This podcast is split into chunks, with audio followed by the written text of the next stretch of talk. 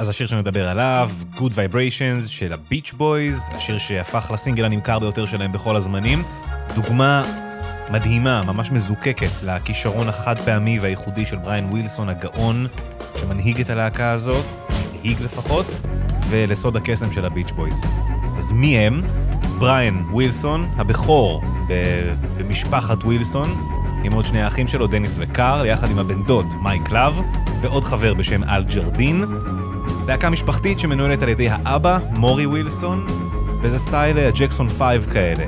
אבא ששולט ביד רמה בלהקה, בילדים שלו, מנהל אותם, מרביץ להם, מתעלל בהם, אבל מדרבן אותם. ובאמת הביץ' בויז הופכים להיות אה, סנסציה בארצות הברית, התחילו כלהקת אה, גולשים כזאת. Round, round, get around, עם שירים בסגנון הזה, כמו I Get Around ו-Surfing USA. עכשיו, למרות שאף אחד מהם לא באמת היה גולש, זה היה הקהל שאליו הם התחברו, קליפורניה.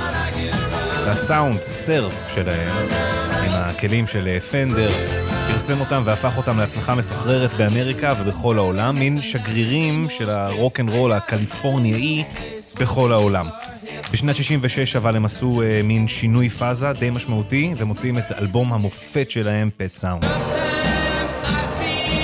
בריין כתב והלחין את כל האלבום הזה בזמן שחברי הלהקה היו ביפן במסגרת uh, סיבוב הופעות.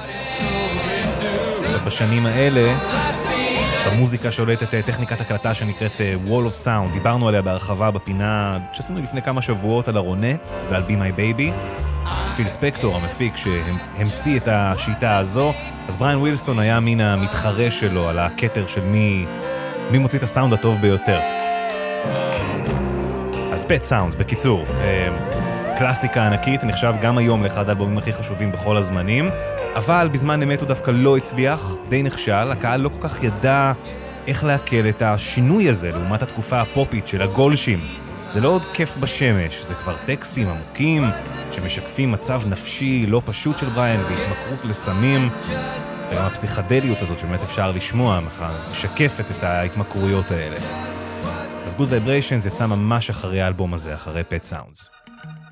וכמו שאמרנו, העבודה עליו מתחילה ממקום לא טוב של בריין ושל הלהקה. הסינגלים שיוצאים מ-Pet Sounds, במבחן הזמן הם נחשבים אבני דרך, אבל בזמן אמת הם נכשלים.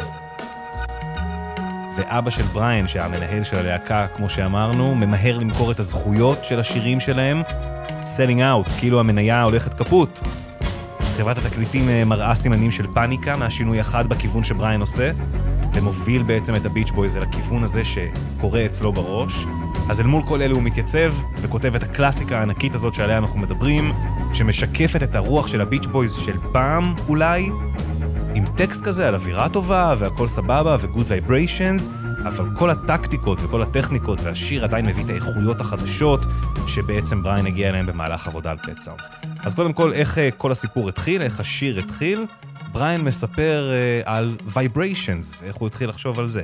My mom and I were walking to the market one day and a dog started barking at us. And I went, Mom, why is that dog barking at us?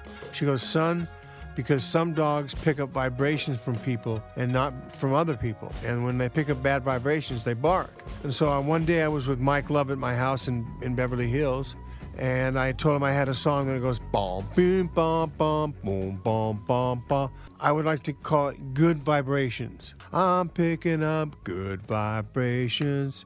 She's giving me the... and then fit to the music, and boom, boom, boom, boom. אז עם המילים האלה שמתאימות על המוזיקה הזאת, הוא uh, מתחיל uh, להיכנס ללימוד של הקלטה, הוא היה רק בן 23, זה הכל. והוא העסיק את הרקינג קרו. הרקינג קרו uh, היא אסופת הנגנים ששלטו במוזיקה האמריקאית בשנות ה-60, ואחר כך גם ה-70, ואחר כך גם ה-80, ודי הקליטו את כל מה ששווה לשמוע בארצות הברית בשנים האלה. והוא העסיק אותם בשכר גלובלי על חשבון חברת התקליטים, זאת אומרת כל פעם שיש לו מוזה הוא קורא לכל ה-40 חבר'ה האלה והולכים לאולפן ומתחילים להקליט.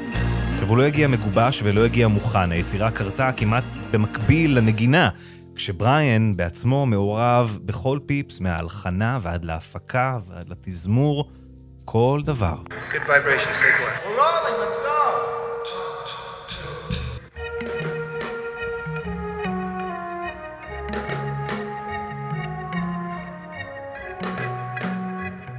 שימו לב, זה טייק מוקדם מאוד של האינטרו, נשמע שונה מאיך שאנחנו מכירים.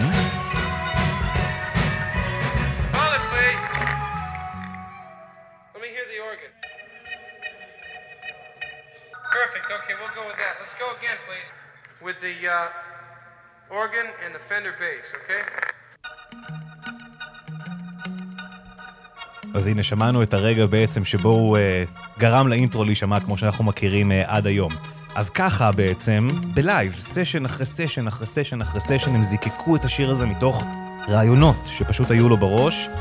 אחרי 12 סשנים בארבעה אולפנים שונים, 90 שעות של גלם, של 12 כלי נגינה שונים, בעלות של בזמנו 75 אלף דולר, שזה בערך חצי מיליון דולר נכון להיום.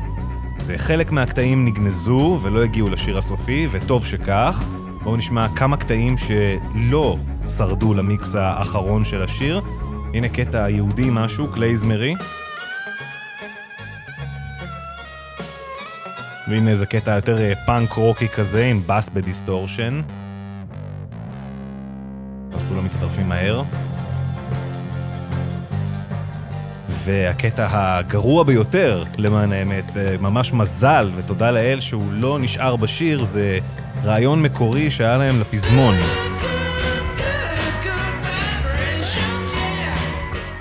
הללי.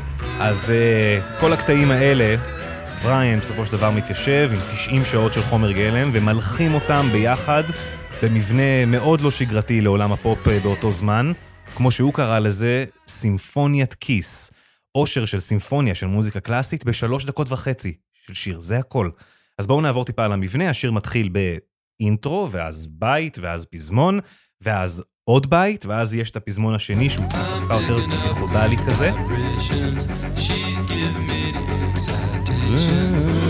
זה שרץ ברקע. ואז אחר כך אנחנו לא עוברים לגשר, אנחנו לא עוברים לסי-פארט, אנחנו עוברים לאיזה מין פרק נוסף, שכאילו ממש לא קשור לשיר.